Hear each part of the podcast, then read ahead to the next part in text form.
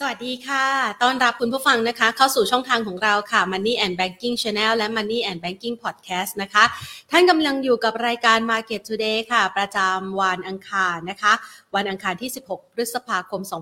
2566 กับ เป็นอีกวันหนึ่งนะคะที่บรรยากาศการซื้อขายของตลาดหุ้นไทย ดูเหมือนว่าแรงขายจะยังไม่ค่อยเสด็จน้ำสักเท่าไหร่นะคะ ช่วงจังหวะเวลานี้นักลงทุนยังประเมินสถานการณ์เกี่ยวกับเรื่องของการจัดตั้งรัฐบาลภายหลังจากการเลือกตั้งในช่วงวันอาทิตย์ที่ผ่านมา ซึ่งทางด้านของที่ประชุมคณะรัฐมนตรีล่าสุดในวันนี้นะคะ มีรายละเอียดเกี่ยวกับเรื่องของการจัดตั้งรัฐบาลมาฝากกันแล้วค่ะ ซึ่งเราน่าจะได้เห็นชมหน้าการจัดตั้งรัฐบาลแบบแล้วเสร็จเลยนะคะ อยู่ในช่วงเวลาสักเดือนสิงหาคมนะคะซึ่งก็อาจจะเป็นภาพหนึ่งที่เห็นชัดเจนเกี่ยวกับเรื่องของการวางแผนเรื่องของการจัดตั้งรัฐบาลต่างๆ ใครจะดำรงตำแหน่งไหนนะคะ ท่านใดจะเป็นนายกรัฐมนตรี หรือแม้กระทั่งนะคะเรื่องของการวางแผนนโยบายต่างๆนะคะที่จะเข้ามาดำเนินการกันนะคะเพื่อผลักดันทิศทางการลงทุนและก็เศรษฐกิจไทยนะคะ ในขณะเดียวกัน เราจะเห็นได้ว่าในบรรยากาศการลงทุนในช่วงจังหวะเวลานี้นะคะ หลังจากที่ในวันอาทิตย์นะคะ แล้ววันจันทร์เราเริ่มเห็นผลเห็นคะแนนนำนะคะ ในแต่ละพักนะคะ นักลงทุนก็อาจจะมีจังหวะของการขายทำกำไร หลังจากเกิดความวิตกกังวลเกี่ยวกับสถานการณ์ในหุ้นบางกลุ่มบางตัว ที่อาจจะได้รับผลกระทบจากนโยบายต่างๆ ในขณะเดียวกันค่ะ ก็อาจจะมีแรงเทขายนะคะ ที่เป็นภาพทางเทคนิคด้วย เพราะว่าต้องอย่าลืมนะคะว่าก่อนการเลือกตั้งในช่วงวันหยุดยาววันหยุดฟันหลอของเราหลายวันเนี่ยมันมีจังหวะหนึ่งที่ตลาดหุ้นไทยลงไปทดสอบจุดต่ำสุดใหม่ ใกล้ ๆ ระดับ 1,500 จุดนะคะ ซึ่ง ถ้าหากว่าเรามองนะคะตามภาพทางเทคนิค โดยปกติแล้วเวลาที่มันทำจุดต่ำสุดใหม่เนี่ยนะคะ ภาพของเทคนิคในสินทรัพย์ต่างๆเนี่ยมันก็จะต้องมีการประเมินแล้วว่าไอ้จุดต่ำสุดใหม่เนี่ยมันมาจากแรงขายที่มากหรือน้อยนะคะ ในขณะที่มันจะเป็นจุดสิ้นสุดของการลงแล้วหรือยังเกิด divergence ไหมนะคะ แต่ว่าจังหวะของการทำจุดต่ำสุดใหม่ มันจะมีการ rebound ที่กลับมาค่อนข้างแรงเสมอ แต่จังหวะของการ rebound ที่ค่อนข้างแรงนี้เนี่ยเราต้องมารอดูว่า แล้วแล้วแนวรับนะคะที่มันเคยทำไว้คือจุดสูงสุดเดิมเนี่ยมันจะรับไว้อยู่ไหม มันจะมีโอกาสทำ pattern ไหนได้บ้าง เพื่อที่จะเป็นภาพหนึ่ง guideline เกี่ยวกับทิศทางการลงทุนในตลาดหุ้นหรือว่าสินทรัพย์ต่าง ๆ ที่นักลงทุนนั้น สามารถประเมินสถานการณ์จากภาพทางเทคนิคได้นะคะ ทีนี้ เราจะเห็นได้ว่าจังหวะนี้เนี่ยนะคะมันก็อาจจะมีความแพนิคนะคะหรือว่าบางคนอาจจะรู้สึกว่าอ้าวทำไมไม่ตอบรับรัฐบาลใหม่เลยนะคะ เมื่อวานนี้ร่วงลงไปค่อนข้างจะแรง แล้ววันนี้ก็ยังร่วงต่อนะคะ ปิดตลาดภาคเที่ยง วันนี้นะคะปิดไปที่ระดับ 1,540.67 จุดค่ะ ด้วยมูลค่าการซื้อขายที่ยังคงบางตานะคะ 20,000 เกือบเกือบ 29,000 ล้านบาท โดยหุ้นที่มีการเคลื่อนไหวนะห้าอันดับแรก เมื่อวานนี้กาฟมีแรงเทขายค่อนข้างมากนะคะ วันนี้กาฟราคาไม่เปลี่ยนแปลงเริ่มทรงตัวได้แล้วค่ะ CPO นะคะขยับลดลง 0.39% SCB ขยับลดลง 0.94% Advance ขยับเพิ่มขึ้น 0.95%และปตทค่ะ ขยับเพิ่มขึ้น 0.7 0.78%นะคะ เรามาดูต่อ เราจะเห็นได้ว่าช่วงนี้เนี่ยนะคะ พอเห็นภาพลบๆ เกี่ยวกับทิศทางการลงทุนในตลาดหุ้นไทย มันก็มาพร้อมกับสินค้าคอมมอดิตี้ก็คือราคาน้ำมัน ที่ปรับตัวลงไปค่อนข้างจะแรงในช่วงที่ผ่านมาด้วยกังวลเกี่ยวกับภาวะเศรษฐกิจถดถอยนะคะ อย่างวันนี้เองเนี่ยราคาน้ำมันเวสเท็กซัสเพิ่งพยายามจะเตาะแตะเตาะแตะขึ้นมา พยายามจะยืนเหนือ 70 ดอลลาร์ต่อบาร์เรลด้วยซ้ำแต่ว่าไม่รู้ว่าจะยืนทรงตัวอยู่ในระดับนี้ได้หรือเปล่านะคะ ดังนั้นหุ้นในกลุ่มพลังงานก็น่าจะยังเป็นภาพลบอยู่ ส่วนการลงทุน เราจะเห็นได้ว่า หลาย ๆ คนอยากจะเห็นภาพให้ชัดนะคะ ว่าจะวางแผนการลงทุนอย่างไร เดี๋ยววันนี้เราจะมาดูกันนะคะว่า ภายหลังจากจัดตั้งรัฐบาลใหม่ หรือแนวโน้มหน้าตาในมุมมองของนักวิเคราะห์นะคะ หุ้นกลุ่มไหนน่าจะมีโอกาสได้ประโยชน์ หุ้นกลุ่มไหนน่าจะมีโอกาสที่ได้รับผลกระทบ เดี๋ยวเรามาหาหุ้นวินแล้วก็หุ้นลูสกันนะคะ ส่วนทางด้านของการพูดคุยในวันนี้ค่ะ เราได้รับการสนับสนุนนะคะ จาก True Corporation จำกัดมหาชน และเมืองไทยประกันชีวิตจำกัดมหาชนค่ะ เมื่อพร้อมแล้วนะคะ เราไปพูดคุยกันดีกว่ากับทางด้านนักวิเคราะห์นะคะ ว่าจะประเมินสถานการณ์การลงทุนในระยะถัดไปอย่างไรกันบ้างพูดคุยกับคุณนัตรีภูลสุขค่ะ ผู้ช่วยผู้อำนวยการฝ่ายวิเคราะห์ จากหลักทรัพย์หยวนต้าประเทศไทยค่ะ สวัสดีค่ะคุณนัทค่ะ สวัสดีครับ สวัสดีคุณแพนแล้วก็สวัสดีท่านผู้ชมทุกท่านครับ ค่ะคุณนัทคะมาวันนี้เนี่ยนะคะ เมื่อวานนี้แหมจัดไปนะเต็มๆเลยนะคะ ถึงแม้ว่าอาจจะมีหลาย ๆ ท่านนะได้พักที่ถูกอกถูกใจนะคะ แต่ดูเหมือนว่าภาพรวมการลงทุนในตลาดหุ้นไทย การปรับตัวลดลงของดัชนีนี่ถือว่าเป็นการไม่ตอบรับหรือเปล่า เขากังวลใจอะไรเราสามารถอธิบายให้นักลงทุนได้เห็นภาพยังไงบ้างคะครับผมก็อาจจะ ไม่ถูกใจใครบางคนนะครับผมนะอธิบายออกมาเนี่ยคือตัวเลขฝั่งของที่จะจัดตั้งรัฐบาลเองเนี่ยยอดรวมวันนี้ผมว่าเราเห็นแล้วล่ะว่าตัวเลขออกมาอยู่ที่ประมาณสักสามร้อยสิบตัวของสสนะครับผมแต่ว่าตามรัฐธรรมนูญเลยเนี่ยเราอาจจะจำเป็นที่จะต้องใช้เสียงทั้งหมด 376 เสียง เพื่อที่จะจัดตั้งรัฐบาล แล้วก็เป็นโหวตนายกขึ้นมานะครับพอมาถึงณจุดจุดนี้เองเนี่ยคนเริ่มตั้งคำถามครับว่า แบบนี้เนี่ย อีก 60 เสียง อีก 65 เสียง 66 เสียงเองเนี่ยเขาจะสามารถหามาได้ไหมจากทางฝั่งของสวนะครับแล้วเมื่อวานนี้เนี่ยเหมือนซ้ำร้ายขึ้นมากว่าเดิม คือนักข่าวเนี่ยก็มีการไปสัมภาษณ์สวหลาย ๆ ท่านนะครับผมแล้วดูท่าทีของทางท่านสสวหลาย ๆ ท่านแล้วเนี่ยอาจจะยังไม่ได้ confirm ว่าเขาจะยอมโหวตให้กับ ทางพรรคก้าวไกลขึ้นมาเป็นรัฐมนตรีรวมถึงนายกรัฐมนตรีนะครับ อันนี้เป็นหนึ่งในปัจจัยเสี่ยงที่ทำให้เมื่อวานนี้เนี่ยตอนเช้าเปิดขึ้นมากระโดดเลยบวก 10 จุด แล้วมีแรงขายทำกำไรออกมาแบบรวดเร็วนะครับ อีกหนึ่งประเด็นเลยเนี่ยที่เป็นปัจจัยกดดันของรัฐบาลชุดนี้แล้วก็กดดันมาที่ตลาดหุ้นเลยเนี่ยคือเรื่องของการไปจัดการไปพูดคุยนะครับผมกับกลุ่มทุนรายใหญ่หลาย ๆ กลุ่มในประเทศไทย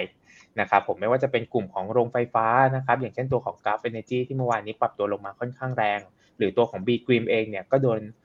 แรงขายออกมาค่อนข้างเยอะเช่นเดียวกันนะครับผมกลุ่มที่ 2 ก็คือกลุ่มของสื่อสาร กลุ่มนี้เองเนี่ยก็โดนโดนเหมือนกันเพราะว่าก่อนหน้านี้ถ้าจำกันได้คือทางพรรคเก้าไกลก็เคยออกมาให้ความเห็นนะครับเกี่ยวกับการเมิร์ชรวมกันระหว่าง True กับ d t แทว่าทางก้าวไกลจริงๆแล้วเขาไม่ค่อยเห็นด้วยนะครับผมตรงนี้ก็ เป็นแรงกดดันมาที่ตัวของราคาหุ้นของ a d v a n c e กับ True เช่นเดียวกันนะครับกลุ่มที่ 3 ที่โดนคือกลุ่มของรถไฟฟ้านะครับอย่างเช่นตัวของ BEM BTS ที่ก่อนหน้านี้เองเนี่ยมีปัญหาเรื่องสายสีส้มนะครับตรงนี้เดี๋ยวเราต้องติดตามดูต่อครับว่าถ้าหากว่าพรรคเก้าไกลได้ขึ้นมาเป็นรัฐมนตรีแล้วเนี่ยจะมีการพูดคุยการเปลี่ยนแปลงหรือเปิดการประมูลใหม่อย่างไร นะครับผมแล้วก็กลุ่มสุดท้ายคือกลุ่มของปตทนะครับตัวที่โดนหนักที่สุดคงจะเป็นตัวของปตท GC เนื่องจากว่ามีการใช้แก๊สจากอ่าวไทยเนี่ยมาเป็นต้นทุนในการผลิตนะครับแต่ว่าทางพรรคเก้าไกลเองเนี่ยก็มีการหาเสียงไว้ก่อนหน้านี้ละว่าเขาจะพยายามนำตัวแก๊สจากอ่าวไทยเนี่ยมาเป็นวัตถุดิบในการผลิตไฟฟ้าแล้วขายให้กับประชาชนก่อนเพื่อลดตัวของต้นทุน ในการผลิตแล้วก็ลดค่าไฟฟ้าให้กับประชาชนนะครับ ก็ทั้งหมดทั้งมวลตรงนี้ก็เลยทำให้เมื่อวานนี้เองเนี่ยตลาดหุ้นไทยอาจจะดูสวนทางกับความรู้สึกละหลาย ๆ คนนะครับผมว่าโอเคได้ได้รัฐบาลแล้ว แล้วก็จริง ๆ แล้วเนี่ยชนะค่อนข้างขาดแต่ว่ามีแรงขายออกมาในตลาดหุ้นครับ ซึ่งส่วนใหญ่เนี่ยก็จะเป็นหุ้นขนาดใหญ่ด้วยนะคะ ที่อาจจะได้รับผลกระทบในระยะเวลาข้างหน้าเกี่ยวกับเรื่องของการดำเนินนโยบายต่างๆนะคะ ก็เลยเป็นแรงหนึ่งที่อาจจะทำให้ภาพเนี่ยยังคงมีทิศทางของแรงเทขาย ถ้าเรามามองวันนี้นะคะ มันมีจังหวะของการขายต่อพอสมควรอยู่เหมือนกันนะคะคุณนัท ตอนนี้เนี่ยถ้าเราประเมินแนวรับที่เป็นจุดเสด็จน้ำสำหรับแรงขายในครั้งนี้มองไว่ายังไงบ้างคะ จริงๆ ครั้งนี้ต้องยอมรับตามตรงครับว่าจะหาจุดที่เสด็จน้ำเนี่ยอาจจะกำหนดได้ค่อนข้างยากเนื่องจากว่ามันจะขึ้นอยู่กับปัจจัยทางการเมืองเป็นหลักเลยนะครับผมผมอยากให้ติดตามแบบนี้แล้วกันครับ คือเราแบ่งออกมาเป็น3ชินาริโอก่อนนะครับชินาริโอแรกเลยเนี่ยคือทางฝั่งของเสรีนิยมล้วกันผมขออนุญาตเรียกเป็นฝั่งเสรีนิยมแล้วนำโดยตัวของพรรคเก้าไกลขึ้นมานะครับนโยบายหลักๆ ใช้ของพรรคเก้าไกลตรงเนี้ย จะกำจะจำกัดอัพไซด์ของหุ้นขนาดใหญ่ที่เมื่อกี้ผมกล่าวออกมาทั้งสี่กลุ่มเนี่ยคงขึ้นได้ค่อนข้างยากนะครับผมแต่หุ้นขนาดกลางขนาดเล็กเนี่ยจะเริ่มดูมีความน่าสนใจคือ ผมเข้าเข้าไปดูนโยบายของทางพรรคเก้าไกลที่ประกาศว่าจะทำในร้อยวันแรกเนี่ย ผมเห็นสามนโยบายที่น่าสนใจที่คิดว่าน่าจะมาช่วยเหลือ บริษัทขนาดกลางขนาดเล็กหรือตัวของ SME ได้ค่อนข้างดีนะครับผมอย่างเช่นตัวของนโยบายลดค่าไฟนะครับสนับสนุน SME โดยการมีหวยใบเสร็จ หรือว่าตัวของ SME เองเนี่ยสามารถหักค่าใช้จ่ายแบบเหมาจ่ายได้สูงถึง 90%นะครับแล้วก็รวมถึงรถเมย์ไฟฟ้าทุกจังหวัดนะครับก็อาจจะมีธีมให้สามารถลงทุนได้อยู่ แต่ว่าพอมาดูที่ตัวอินเด็กซ์แล้วเนี่ยอินเด็กซ์ส่วนใหญ่จะถูกขับเคลื่อนด้วยหุ้นขนาดใหญ่ นะครับแล้วหุ้นขนาดใหญ่มีอัพไซด์ที่จำกัดจากนโยบายของทางพรรคเก้าไกลเองเนี่ยดังนั้นการประเมินอินเด็กซ์เลยทำได้ค่อนข้างยากนะครับอีกหนึ่งกรณีนะครับผมคือการที่เสรีนิยมรวมกันนี่แหละ แต่ว่าใช้นโยบายของพรรคเพื่อไทยขึ้นมาเป็นหลัก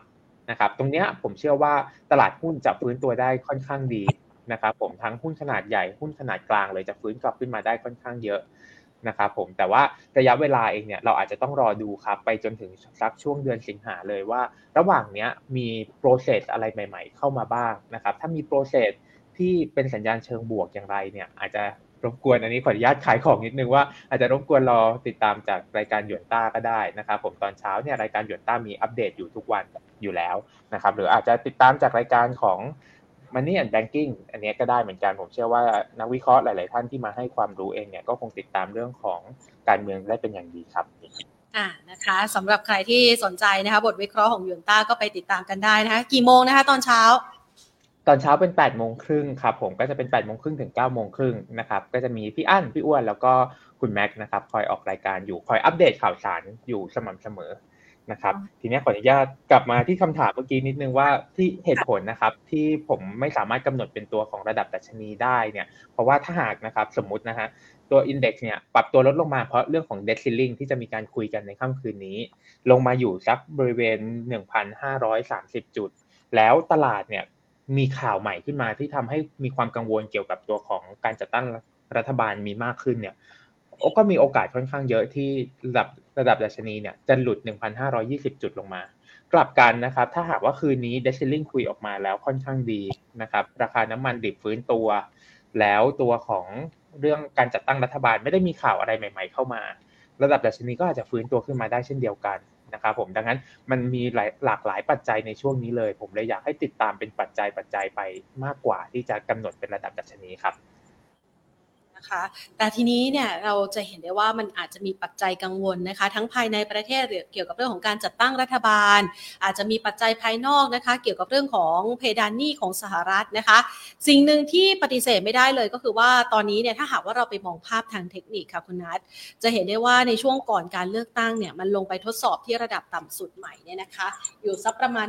1,500 ต้นๆนนะคะ ตรงนี้เนี่ยมันทำให้ภาพทางเทคนิคของตลาดหุ้นไทยเสียไปหรือเปล่าคะเรามองยังไงบ้าง เพราะว่ามันอาจจะเป็นเพียงแค่การรีบาวกลับมาแรงๆ แล้วลงไปกระแทกใหม่อีกครั้งแล้วหลุดโลใหม่เลยหรือเปล่าเราประเมินยังไงคะครับผมจริงๆ ผมไม่ไม่อยากให้นักลงทุนหวาดกลัวมากนะแต่ว่าส่วนตัวผมเองเนี่ยผมมองว่ามีโอกาสค่อนข้างสูงนะครับที่ Set Index เนี่ยจะทำโลใหม่นะครับผมเพียงแค่ว่าปัจจัยที่ทำให้เกิดโลใหม่เองเนี่ยอาจจะไม่ใช่ เพียงแค่ปัจจัยในประเทศนะครับมีปัจจัยต่างประเทศมาประกอบด้วยนะครับผมคือเรื่องของความกังวลเกี่ยวกับ debt ceiling รวมถึงเรื่องของความกังวลเกี่ยวกับ recession นะครับดังนั้นเลยเนี่ยผมยังแนะนำแบบเดิมนะครับผมว่าในช่วงนี้เองเนี่ยพอร์ตของนักลงทุนทุกท่านเนี่ยอาจจะต้องค่อนข้างกระชับหน่อย แล้วก็สามารถขยับตัวได้ง่ายหน่อยนะครับไม่ไม่มีหุ้นเยอะจนเกินไป แต่ว่าก็ไม่ได้อยากให้นักลงทุนกลัวจนเกินไปนะครับเพราะว่าอย่างวันนี้เองเนี่ยจริง ๆ เราเห็น หุ้นที่เด่นชัดมากเลยว่าได้ประโยชน์จากนโยบายของพรรคก้าวไกลเนี่ยคือตัวของ next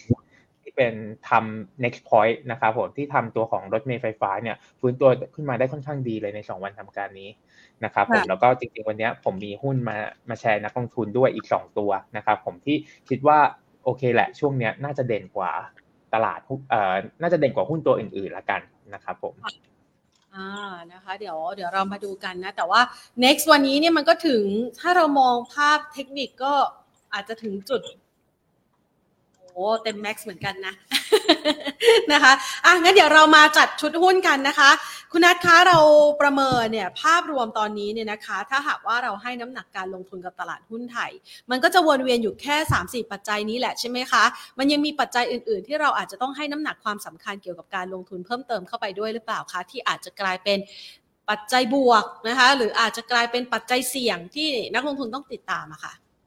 ครับผมว่าปัจจัยเสี่ยงตอนนี้คือทั้งตลาดเนี่ยน่าจะรับรู้กันไปหมดแล้วนะครับผมพูดถึงฝั่งของปัจจัยบวกบ้างดีกว่า นะครับผมในเดือนหน้าเองเนี่ยวันที่ 1 เลยนะครับผมจะเข้าสู่ช่วง driving season ของทางสหรัฐ รวมถึงทางสหรัฐเองเนี่ยมีประกาศการซื้อน้ำมันเข้าคลังเชิงยุทธศาสตร์เรียบร้อยแล้วนะครับซึ่งปัจจัยนี้เองเนี่ยทำให้เรามองว่ามีโอกาสค่อนข้างมากนะครับที่ราคาน้ำมันดิบเนี่ยจะฟื้นตัวขึ้นมา แล้วก็จะเป็นรอบให้ trading เก็งกำไรในตัวของ commodity play ได้นะครับอันนี้ปัจจัยที่ 1ปัจจัยที่2นะครับผมคือเรื่องของการส่งสัญญาณการโฮเลตของเฟด นะครับเหมือนที่เราเคยนำภาพมานำเสนอเมื่อคราวที่แล้วนะครับผมเมื่อเมื่อเฟดโฮอัตราดอกเบี้ยเมื่อไหร่หรือหยุดขึ้นอัตราดอกเบี้ยเมื่อไหร่เนี่ยแล้วคงนะครับต้องเอาคงก่อนนะคือช่วงที่คงอัตราดอกเบี้ยเนี่ยตลาดหุ้นทั้งสหรัฐรวมถึงตลาดหุ้นไทยมักปรับตัวเพิ่มขึ้นได้ค่อนข้างดีนะครับผมเบื้องต้นเลยเนี่ยเรามองว่าเฟดจะไล่ส่งสัญญาณประธานเฟดสาขาต่างๆนะครับจะไล่ส่งสัญญาณไปเรื่อยๆแหละในช่วงนี้นะครับผมแล้วก็รอติดตามดูว่า เฟดไปในทิศทางเดียวกันแล้วหรือยังนะครับ ถ้ายังเราอาจจะต้องไปลุ้นในช่วงของกลางเดือนหน้าเลยว่าเฟดจะหยุดขึ้นดอกเบี้ยแล้วจริง ๆ หรือเปล่า ถ้าเฟดหยุดขึ้นดอกเบี้ยแล้วจริงๆณจุดนั้นนะครับตลาดหุ้นจะมีโอกาสที่จะแรลลี่ขึ้นมาได้อีกหนึ่งรอบนะครับผมแต่ว่าเป็นการแรลลี่ระยะสั้น มีความเป็นไปได้ว่าจะแรลลี่เพียงแค่หนึ่งถึงสองเดือนเท่านั้น เพราะมีความเสี่ยงเรื่องของ recession อยู่ค่อนข้างมากในช่วงในช่วงนี้ครับ ค่ะ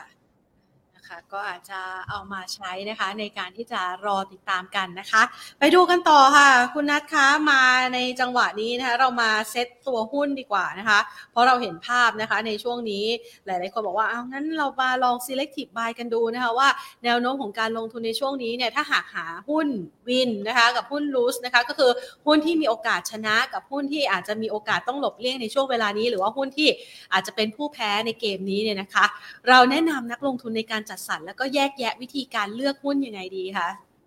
ครับผมก่อนอื่นเลยเนี่ยเราต้องแบ่งออกเป็น sector ก่อนนะครับเมื่อกี้สี่เซกเตอร์ผมทวนอีกทีหนึ่งที่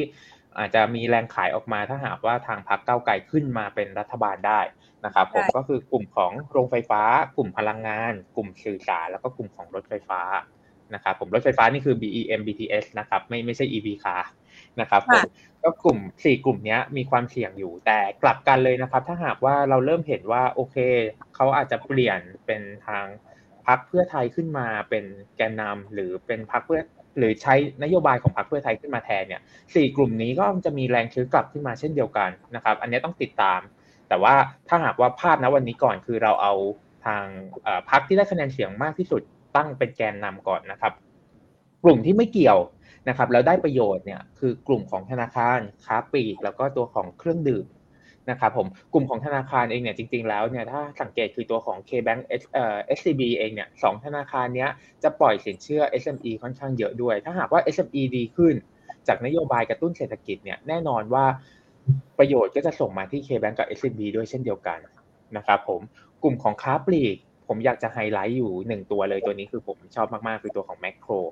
นะครับผมแล้วก็นำนำมาแนะนำในวันนี้ด้วยนะครับ ตัวของแมคโครเองเนี่ยที่เราเลือกมาแนะนำมีประเด็นหลักๆอยู่ 2 ประเด็นนะครับผมประเด็นแรกเลยเนี่ยคือการผูกเพิ่มน้ำหนักเข้าดัชนี MSCI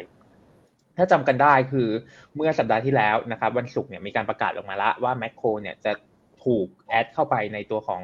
MSCI World นะครับผม ภาพตรงนี้เองเนี่ยจะทำให้เม็ดเงินนะครับของต่างชาติเนี่ยเข้ามาซื้อเพิ่มอย่างน้อยๆนะครับ 4,000 ล้านบาทที่ราคาปิดของเดือนนี้ ก็คือวันที่ 31 พฤษภาคมนะครับก่อนหน้านี้มีแรงเก็งกำไรขึ้นมาจะเห็นว่าราคาหุ้นแมคโครเนี่ยขึ้นจาก 37 มาอยู่ที่บริเวณสัก 41-42 เพื่อเก็งกำไรเกี่ยวกับการเข้า ดัชนี MSCI แล้วพอประกาศว่าเข้าจริงก็ถูกแรงขายเทคโปรฟิตออกมาค่อนข้างเยอะนะครับณวันนี้เองเนี่ยผมมองว่าที่บริเวณ 39 บาท หรือบริเวณที่ต่ำกว่า 40เนี่ยเป็นจุดที่น่าสนใจในการเข้าไปซื้อสะสม ทีนี้ผมอาจจะฝากเป็นทริคนิดนึง อยากให้นักลงทุนทุกท่านลองดูที่ bid offer ของ Macro นะครับจะเห็นว่าช่องหนึ่งเนี่ยจริงๆแล้วณวันนี้มีไม่ถึง 1 ล้านหุ้นด้วยซ้ำถ้าเราตีว่า 1 ล้านหุ้นที่ 40 บาทเนี่ยนั่นหมายความว่า 1 ช่องเนี่ยใช้เงินเพียงแค่ 40 ล้าน นะครับ แต่เมื่อกี้ที่ผมแชร์ไปคือเม็ดเงินที่จะเข้ามาเนี่ย คืออยู่ที่ประมาณสักสี่พันล้านนะครับ ดังนั้นอันเนี้ยน่าจะทำให้ราคาหุ้นแมคโครเนี่ยฟื้นขึ้นไปได้ในช่วงปลายเดือนนี้นะครับ ส่วนเหตุผลที่ 2 เป็นเรื่องของฟันเดเมนทัลของแมคโครบ้างนะครับ ย้อนกลับไปที่หวยใบเสร็จนะครับสนับสนุน SME นะครับ อีกหนึ่งกลุ่มที่จะได้ประโยชน์คือร้านโชว์หวยต่างๆเนี่ย ถ้าหากว่าไปเข้าร่วมตัวของนโยบายเนี้ยผมเชื่อว่า สิ่งที่จะเกิดขึ้นตามมาคือคนอาจจะมีการไปซื้อสินค้าจากร้านโชว์หวยมากขึ้น เพราะว่าอาจจะอยากลุ้นหวยไปเสร็จนะครับ แล้วร้านโชว์หวยต่างๆเนี่ยโดยส่วนใหญ่แล้วก็มักที่จะซื้อของจากแมคโครมาอยู่ดี นะครับผมดังนั้นโดยรวมเลยเนี่ยผมก็เลยมองว่าแมคโครน่าจะได้ประโยชน์ ทีนี้ในส่วนของผลประกอบการบ้างนะครับ ผลประกอบการไตรมาสสองเนี่ยเราคาดกำไรเติบโตได้ year on year แล้วก็มีลุ้นด้วยที่จะเติบโต Q on Q นะครับผมจากยอดขายที่เพิ่มขึ้น ค่าไฟที่ลดลง แล้วก็ดอกเบี้ยจ่ายที่ลดลงตามภาระหนี้สินที่ลดลงนะครับผมก็เลยทำให้ผมเลือกแมคโครมาแนะนำในวันนี้ครับ ค่ะแมคโครได้ไปหนึ่งตัวนะคะ ตัวต่อไปนะคะ ครับตัวต่อไปอยู่ในกลุ่มที่ 3 คือกลุ่มของเครื่องดื่มนะครับผมก็ย้อนกลับไปก่อนเลยคือเดือนที่แล้วเนี่ยถ้าเราจำได้คืออากาศร้อนมากๆ แล้วโดยปกติแล้วเนี่ยเมื่ออากาศร้อนมากๆเนี่ยความต้องการเครื่องดื่มก็จะมีมากขึ้นนะครับ ยอดขายเขาก็จะสูงขึ้น เราจะเห็นอย่างตัวของ HTC ที่เมื่อวานนี้รายงานผลประกอบการออกมาแล้ว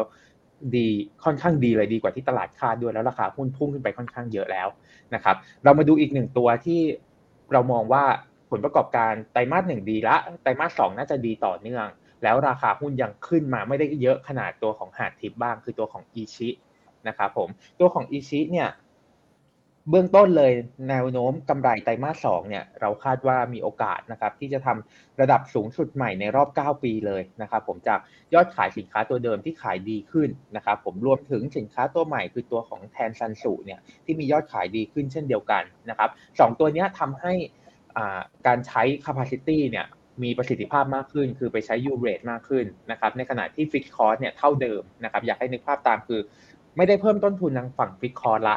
เพิ่มขึ้นแค่ตัวของ variable cost ซึ่งจะเป็นสัดส่วนที่น้อยอยู่แล้วในการผลิตน้ำขายนะครับผม ตรงนี้ u rate ขยับขึ้นมาเป็น 70%นะครับผมทำให้ gross profit margin เนี่ยขยับขึ้นมาด้วยนะครับอยู่ที่ระดับ 21.5%ก็ทำให้เรามองว่ามีโอกาสเป็นไปได้สูงครับ ที่ผลประกอบการเนี่ยจะทำระดับสูงสุดในรอบ 9 ปี เป็นเป็นรายไตรมาสนะครับผมก็นำตัวของอิชิตันมาแนะนำในวันนี้ครับค่ะอ่าได้แมคโครได้อิชิตันไปแล้วนะคะ วันนี้มีตัวแนะนำสามตัวใช่ไหมคะ อีกตัวหนึ่งนี่ครับผมจริงๆมีมีเด่นๆมีสองตัวครับ ก็ตัวอื่นๆเนี่ยเราอาจจะดูในกลุ่มของธนาคารกลุ่มของค้าปลีกหรือกลุ่มของเครื่องดื่มเนี่ยมาประกอบในการเทรดดิ้งครับผมอ่าฮะนะคะ ส่วนตัวที่เอา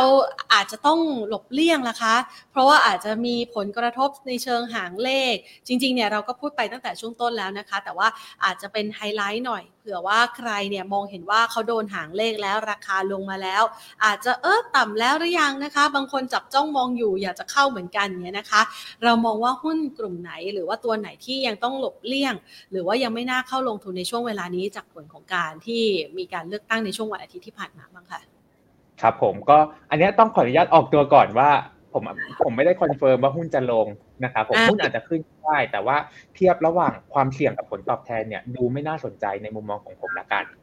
นะครับผมคือกลุ่มของโรงไฟฟ้า อย่างเช่นตัวของ GULF BGRIM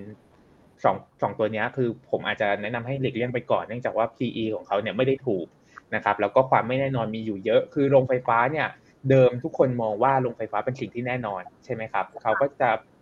ลงทุนในกลุ่มโรงไฟฟ้าเนี่ยเป็นดีเฟนซีฟ แต่ภาพณวันนี้กลายเป็นว่ามีสิ่งที่ไม่แน่นอนเกิดขึ้น อันนี้เป็นหนึ่งในเหตุผลหลักเลยที่ทำให้เมื่อวานนี้เนี่ยมีแรงขายออกมาในตัวของกราฟแล้วก็บีกริปค่อนข้างเยอะนะครับผมเพราะจากแน่นอนกลายเป็นไม่แน่นอนเขาก็จะไม่อยากได้กันนะครับโอเค ช่วงต่อจากนี้ไปเนี่ยมีโอกาสที่ราคาหุ้นอาจจะรีบาวขึ้นมาได้บ้าง แต่ผมมองว่าไม่คุ้มที่จะเสี่ยงละกันนะครับผมเราไปดูหุ้นตัวอื่นๆเนี่ยน่าสนใจมากกว่า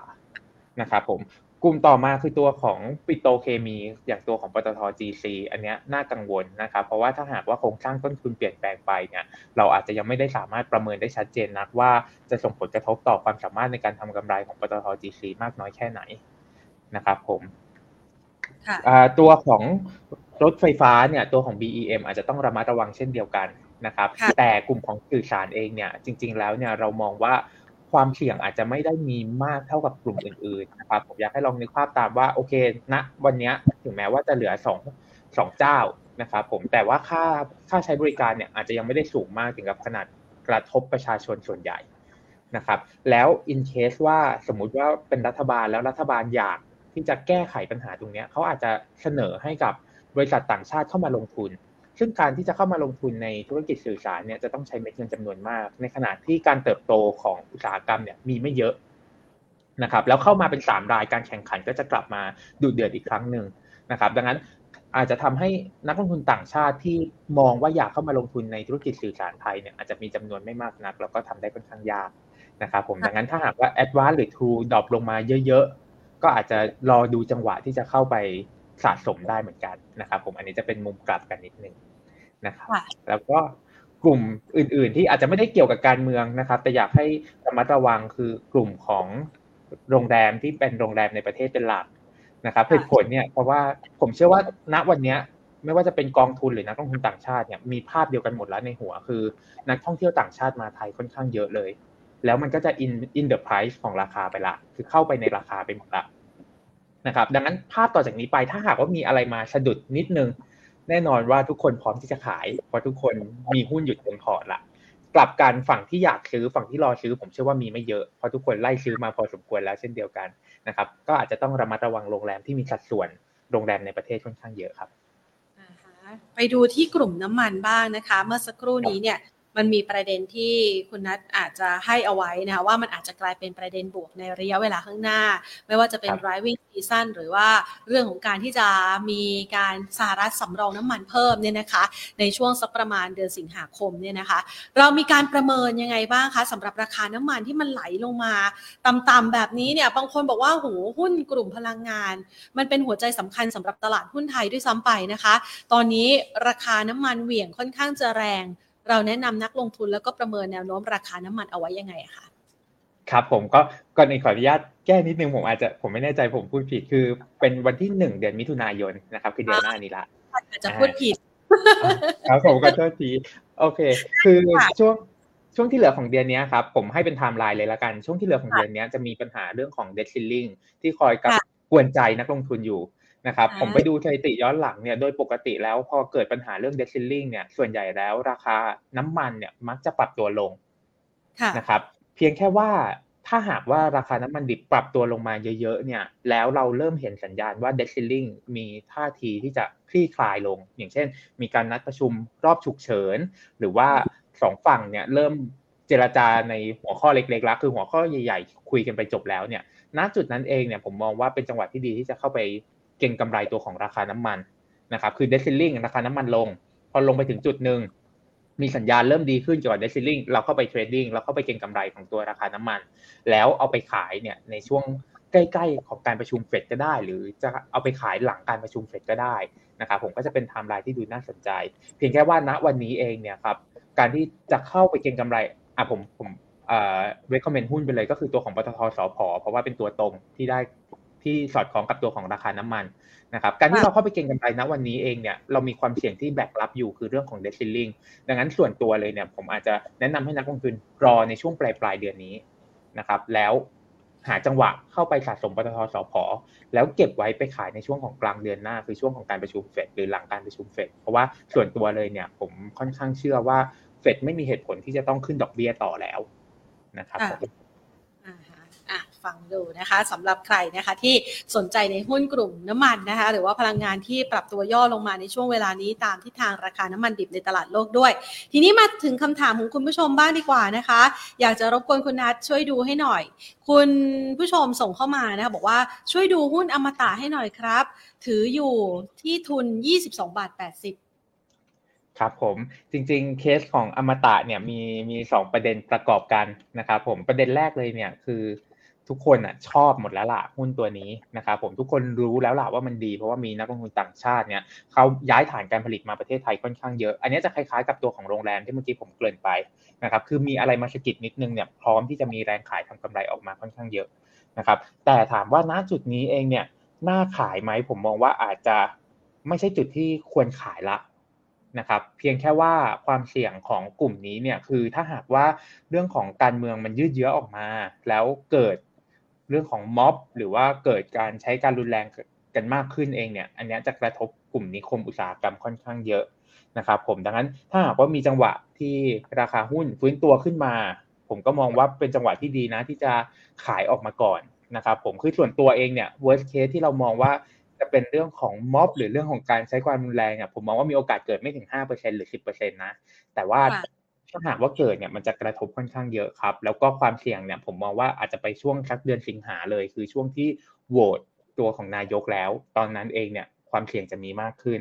นะครับผมดังนั้นในเชิงกลยุทธ์เลยเนี่ยอมตะถ้าหากว่ามีจังหวะเด้งขึ้นมาก็ผมแนะนำว่าให้ลดออกก่อนบางส่วนละกันครับ ค่ะ ตัวต่อไป KLINIQ ค่ะมองยังไงคะคุณนัทอ่า KLINIQ นะครับผมจริงๆ KLINIQ เนี่ยผมว่าอยู่ในกลุ่มของ megatrend นะครับ ถ้าเป็นนักลงทุนระยะยาวเนี่ย ผมว่ายังยังถือได้นะ คือ ทุกวันนี้ทุกคนเป็นอินฟลูเอนเซอร์ได้ใช่ไหมครับ ทุกคนเล่น TikTok สามารถมีช่อง TikTok ของตัวเอง มีช่อง YouTube เป็นของตัวเอง ดังนั้นการรักสวยรักงามเนี่ยก็จะมีมากขึ้นนะครับ KLINIQ เนี่ยผมมองว่าในระยะยาวเนี่ยอัตราการเติบโตดูมีความน่าสนใจ นะครับระยะสั้นบ้างถ้าดูในเชิงของทางเทคนิคเองเนี่ยผมก็มองว่าน่าจะยังคงแกว่งตัวในกรอบ sideway อยู่นะครับผมกรอบบนเนี่ยอยู่ที่บริเวณสัก 45 บาท ส่วนของกรอบล่างเนี่ยอยู่ที่บริเวณสัก 40 บาทนะครับค่ะขยับไปต่อนะคะที่ตัว MEGA MEGA น่าสนใจไหมคะ สอบถามว่าราคาณปัจจุบันนี้เนี่ยสามารถถือลงทุนได้ไหมโอ้โหไหลแรง ค่ะใช่ครับ ตัวของเมกาคือโดยปกติแล้วเนี่ย ผมจะไม่ค่อยชอบแนะนำให้นักลงทุนเข้าไป เข้าไปรับมีดในวันแรกๆละกันที่ราคาหุ้นลงมาเร็วๆแรงๆนะครับ เราจะเห็นว่าจริงๆแล้วเนี่ยเมกาเพิ่งหลุดแนวรับสำคัญมาในวันนี้นะครับผมแนวรับสำคัญอยู่ที่บริเวณสัก 40 บาท พอหลุดลงมาเนี่ย ผมแนะนำอย่างนี้ว่ารอก่อน รอให้หุ้นมันเสด็จน้ำก่อน คือวิธีดูเนี่ย เราดูว่ามันเริ่มแกว่งไซเวย์แล้วหรือยังนะครับ ถ้าหากว่าเริ่มแกว่งไซเวย์แล้วเนี่ย ค่อยพิจารณาเข้าไปสะสมอีกทีจะดีกว่าครับ ค่ะขยับไปที่ AP บ้างนะคะ AP มองยังไงคะ ครับผม AP เนี่ยอยู่อยู่ในกลุ่ม property ซึ่งภาพเนี่ยอาจจะค่อนข้างคล้ายๆ กับกลุ่มของโรงแรมเช่นเดียวกัน คือก่อนหน้านี้ถ้าจำกันได้คือไตรมาสสี่มีนโยบายของภาครัฐที่จะสิ้นสุดลงคือการลดค่าโอน แล้วก็ค่าธรรมเนียมต่างๆนะครับ ก็ทำให้เกิดการเร่งโอนกันมากขึ้น นะครับผมพอมาที่ไตรมาสหนึ่งเองเนี่ยโอเค แนวโน้มยังดูดีอยู่ แต่พอขยับมาที่ไตรมาสสองเนี่ยเราเริ่มเห็นภาพที่ชะลอลงมาบ้างนะครับสำหรับตลาดอสังหา ดังนั้นในระยะสั้นเลยเนี่ยอาจจะเป็นการแกว่งตัวซะมากกว่านะครับออกข้างผมผมมองเป็นมุมนั้นครับแต่ว่าราคาหุ้นที่ลงมาทดสอบเส้น 200 วันแล้วเนี่ยผมเชื่อว่าไม่น่าหลุดในทีเดียวล้วกัน มีโอกาสที่จะเด้งกลับขึ้นไปอยู่ที่บริเวณสักอ่า 11 บาท 80 ถึง 12 บาทตรงนั้นได้ครับผม ก็เป็นเทรดดิ้งเช่นเดียวกันครับ ค่ะ ขอไปดูที่ตัว AGE ค่ะ มีการเพิ่มทุนหุ้นตัวนี้แนวโน้มเป็นยังไงบ้างครับ โอเค ที่ตัวของ AGE เนี่ย อาจจะต้องยอมรับว่าไม่ไม่ได้ติดตามเลยเรื่องเพิ่มทุนนะครับ เลยขออนุญาตแนะนำเป็นทางเทคนิคแทนละกันนะครับตัวของ AGE นะครับผมธุรกิจหลักๆ ของเขาเป็นธุรกิจถ่านหินเนาะที่ผม ที่ผมจำได้ ผมไม่แน่ใจว่ามีมีการเปลี่ยนแปลงแล้วหรือยังนะครับ ถ้ายังไม่มีการเปลี่ยนแปลงใด ๆ เองเนี่ยผมมองว่าถ่านหินในระยะยาวไม่ดีครับ ในระยะกลางก็ไม่ดี เพราะว่ามีความเสี่ยงเรื่องของ recession อยู่ เพียงแค่ว่าในระยะสั้นเองเนี่ยอาจจะมีเรื่องของ money game เข้ามาประกอบจากการประกาศเรื่องของเพิ่มทุนนะครับ ก็อันนี้เทรดดิ้งอย่างระมัดระวังแล้วกันครับ ค่ะ ขยับไปที่ CPF ค่ะ มีโอกาสฟื้นไหม เข้าถือรอรอบได้ไหมครับ ครับผม CPF หลุด 20 บาทลงมาแล้วนะครับปีครับปีนี้เนี่ยกลุ่มส่งออกอาหาร เอาครึ่งแรกก่อนละกัน แนวโน้มดูไม่ค่อยดีนะครับผมต้นทุนการผลิตของเขาก็สูงขึ้นรวมถึง CPF เองเนี่ยมีหมูในจีนด้วย ซึ่งราคาหมูในจีนเนี่ยอาจจะไม่ได้ฟื้นตัวมาได้เร็วเท่าที่ตลาดคาดการนะครับอย่างไรก็ดีที่ระดับราคา 19 บาท 90 เนี่ยลงมาค่อนข้างต่ำละ นะครับผมดังนั้นเลยเนี่ยอาจจะหาจังหวะเป็นเทรดดิ้งได้ แต่ถ้าจะถือเอารอบใหญ่ๆเนี่ยผมยังไม่แนะนำนะ ผมมองว่าเวลาจะถือลงทุนเอารอบใหญ่ๆเนี่ยผมอยากให้ดูตัวของปัจจัยมาประกอบเป็นหลักก่อน อย่างเช่นสมมุตินะครับว่าราคาวัตถุดิบปรับตัวลงมาค่อนข้างเยอะ ราคาข้าวโพดเลี้ยงสัตว์ปรับตัวลงมา แล้วราคาหมูปรับตัวเพิ่มขึ้นมาค่อนข้างเยอะเนี่ย อันนี้ผมว่าเข้าไปเล่นรอบแล้วเป็นรอบใหญ่ๆเนี่ยจะเหมาะสมกว่าครับ รอบนี้กำลังจะหยั่งนะคะ จุดต่ำสุดในรอบหลายเดือนอยู่พอสมควรนะคะอะขยับไปต่อนะคะที่ CENTELครับผม CENTEL เนี่ยตัวเนี้ยโอเค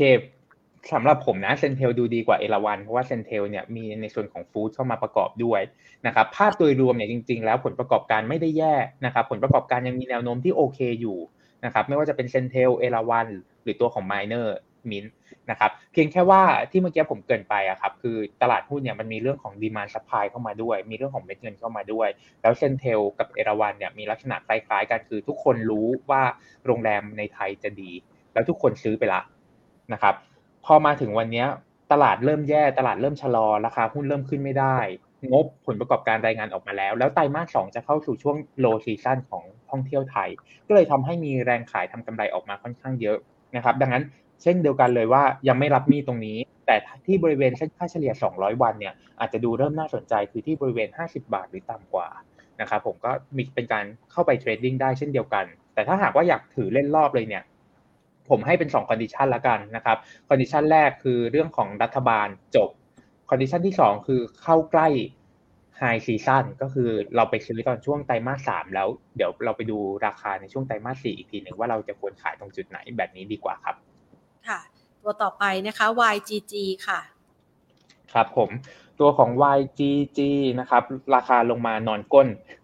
ค่อนข้างค่อนข้างพักหนึ่งละนะครับผมผมแนะนำแบบนี้ว่า ผมมีวิธีซื้อให้สองวิธี วิธีแรกเนี่ยคือซื้อที่บริเวณแนวรับนะครับผมคือที่บริเวณสักเจ็ดบาท แล้วขึ้นไปขายที่บริเวณสักเจ็ดบาทห้าสิบนะครับหรืออีกหนึ่งวิธีคือเราเห็นว่าราคาหุ้นทะลุเจ็ดบาทห้าสิบขึ้นไป ตรงนั้นเนี่ยอาจจะ aggressive นิดนึงคือ follow buy เข้าไปเลยนะครับหรือถ้าหากว่าใครที่อาจจะ conservative หน่อยก็คือเบรกแนวต้านขึ้นไปละเบรกเจ็ดบาทห้าสิบขึ้นไป เรารอให้มัน pull back กลับลงมาหน่อย กลับลงมาสักบริเวณเจ็ดบาทห้าสิบหรือต่ำกว่าบวกลบนิดหน่อยเนี่ยตรงนั้นเราเข้าไปซื้อแล้วรอให้มันเป็นรอบใหม่แบบนี้ก็ได้ครับ แต่ส่วนตัวผมว่าน่าจะเป็นแบบแรกก่อนคือซื้อเจ็ดบาท แล้วไปขายเจ็ดบาทห้าสิบครับ ขยับไปที่ตัว CPO นะคะ ตัวสุดท้ายเรามองยังไงบ้างคะ ครับผมตัวของ CPO เองเนี่ย ส่วนตัวผมนะ ผมมองว่าผลกระทบของเขาเรื่องของการจัดการในทุนของนโยบายของพรรคก้าวไกลเองเนี่ย ผมว่าจริงๆ CPO ไม่น่าได้รับผลกระทบเยอะมากนะ คือโอเค ช่วงก่อนหน้านี้มีเรื่องของการไปซื้อโลตัสมานะครับ แต่ว่าการแข่งขันในอุตสาหกรรมที่เป็นอย่างของเซเว่นเนี่ย ก็มี Family Mart อยู่มีของรอสันอยู่นะครับผมแล้วก็จริงๆแล้วโชว์หวยก็ยังมีอยู่นะครับ ดังนั้นมันอาจจะไม่ได้อยู่ในเกณฑ์ที่ว่าเขาผูกขาด นะครับดังนั้นผมว่าเมื่อวานนี้ที่มีแรงขายออกมาเนี่ยอาจจะเป็นความกังวลของนักลงทุนซะมากกว่านะครับรวมถึงผลประกอบการเนี่ยไตรมาสสองน่าจะดี เพราะว่ามียอดขายน้ำที่ค่อนข้างเยอะนะครับดังนั้นเลยเนี่ยผมว่าที่บริเวณสัก 64 บาทบวกลบเนี่ยน่าสนใจที่จะเข้าไปสะสมนะครับผมแล้วก็เล่นรอบถ้าจะเล่นรอบเนี่ยก็อาจจะไปดูบริเวณขายสัก 67 บาทถึง 68 บาทได้ครับ ค่ะ ขออีกสักตัวหนึ่งนะคะ คุณนัทเป็นโรงพยาบาล BCH ขอรับต้านครับ ครับผมตัวของ BCH อ่า ตัวนี้ก็จะคล้ายๆกับเมกาคือมันเป็นแท่งแดงแล้วก็แดงยาวลงมาเลยนะครับ เพียงแค่ว่าอันเนี้ยมันปรับตัวลงมาเป็นวันที่ 4 แล้วนะครับ ผมมองว่าที่บริเวณ 17 บาทกลมๆเนี่ยไม่น่าหลุดนะครับจริงๆ ในใจลึกๆ คิดว่าไม่น่าถึงด้วย อาจจะดูที่บริเวณสัก 17 บาท 50 ก่อนไม้แรกนะครับแล้วไม้ที่2เนี่ยไปดูที่ 17 บาท นะครับ แล้วถ้าหากว่าหลุด 16 บาท 80 ลงไปจริง ๆ เนี่ยอาจจะต้อง stop loss เป็นแบบนี้แล้วกันครับค่ะให้คำแนะนำเอาไว้นะคะสำหรับคุณผู้ชมนะคะวันนี้ถามกันมานะคะ จุใจคุณนัทตอบให้อย่างจุใจด้วยนะคะ แล้วก็หลาย ๆ ท่านขอบคุณมานะคะณโอกาสนี้นะคะ คุณนัทคะวันนี้ขอบคุณมาก ๆ เลยนะคะ เตรียมข้อมูลอย่างแน่นมาให้กับนักลงทุน แล้วก็แฟนรายการของเรานะคะ ไว้โอกาสหน้าเราเจอกันใหม่นะคะ คุณนัทได้ครับผมขอบคุณมากเลยครับ คุณนัทนะคะ คุณนัทตรีภูมิสุขค่ะทางด้านของผู้ช่วยผู้มีการนะคะ จากฝ่ายหลักทรัพย์นะคะ ฝ่ายวิเคราะห์หลักทรัพย์นะคะ จากยนต้าประเทศไทยนะคะ น่ารักมาก ๆ เลยนะคะ เตรียมข้อมูลเรียกว่าเตรียมมาอย่างแน่นเลยนะคะ ให้กับคุณผู้ชมนะคะ เพื่อที่จะวางแผนการลงทุนกันนะคะ แล้วก็เชื่อว่าถูกอกถูกใจหลาย ๆ ท่านด้วยนะคะ เพราะว่าส่งคำถามกันเข้ามาเยอะเชียวนะคะสำหรับใคร ที่เข้ามาตอนนี้แล้วไม่ได้ไม่ได้อยากจะสอบถามตรายตัวหุ้นนะคะ กลับไปดูค่ะ คุณนัทแนะนำตัวหุ้นที่มีโอกาสนะคะ ที่จะเป็นหุ้นนะคะ หุ้นวินเอาพูดง่ายๆ หุ้นมาวินนะคะ ก็คือมาแล้วมีโอกาสชนะมีโอกาสได้รับผลตอบแทนที่ดีนะคะไฮไลท์ไว้ 2 ตัวเด็ด ๆ เลยนะคะ แล้วก็หุ้นที่ แนะนำว่าช่วงนี้อาจจะต้องหลบเลี่ยงกันสักหน่อยถึงแม้ว่าจะลงมาลึก แต่โอกาสของการที่จะขึ้นไปก็มีค่อนข้างจำกัดนะคะ ฝากเอาไว้ละค่ะสำหรับคลิปนี้นะคะ แล้วก็คือจริงๆ ดูหุ้นหลาย ๆ ตัวนะคะ เรามองภาพทางเทคนิคเนี่ยคุณผู้ชมอาจจะใช้ภาพทางเทคนิคประกอบการตัดสินใจในการลงทุนได้นะคะ ก็จะได้เห็นภาพชัดกันมากยิ่งขึ้น ไว้มีโอกาสจะเอาแพลตฟอร์ม แล้วก็ pattern ใหม่ ๆ นะคะ มาฝากกัน วันนี้หมดเวลาแล้วนะคะ ลากันไปก่อน สวัสดีค่ะ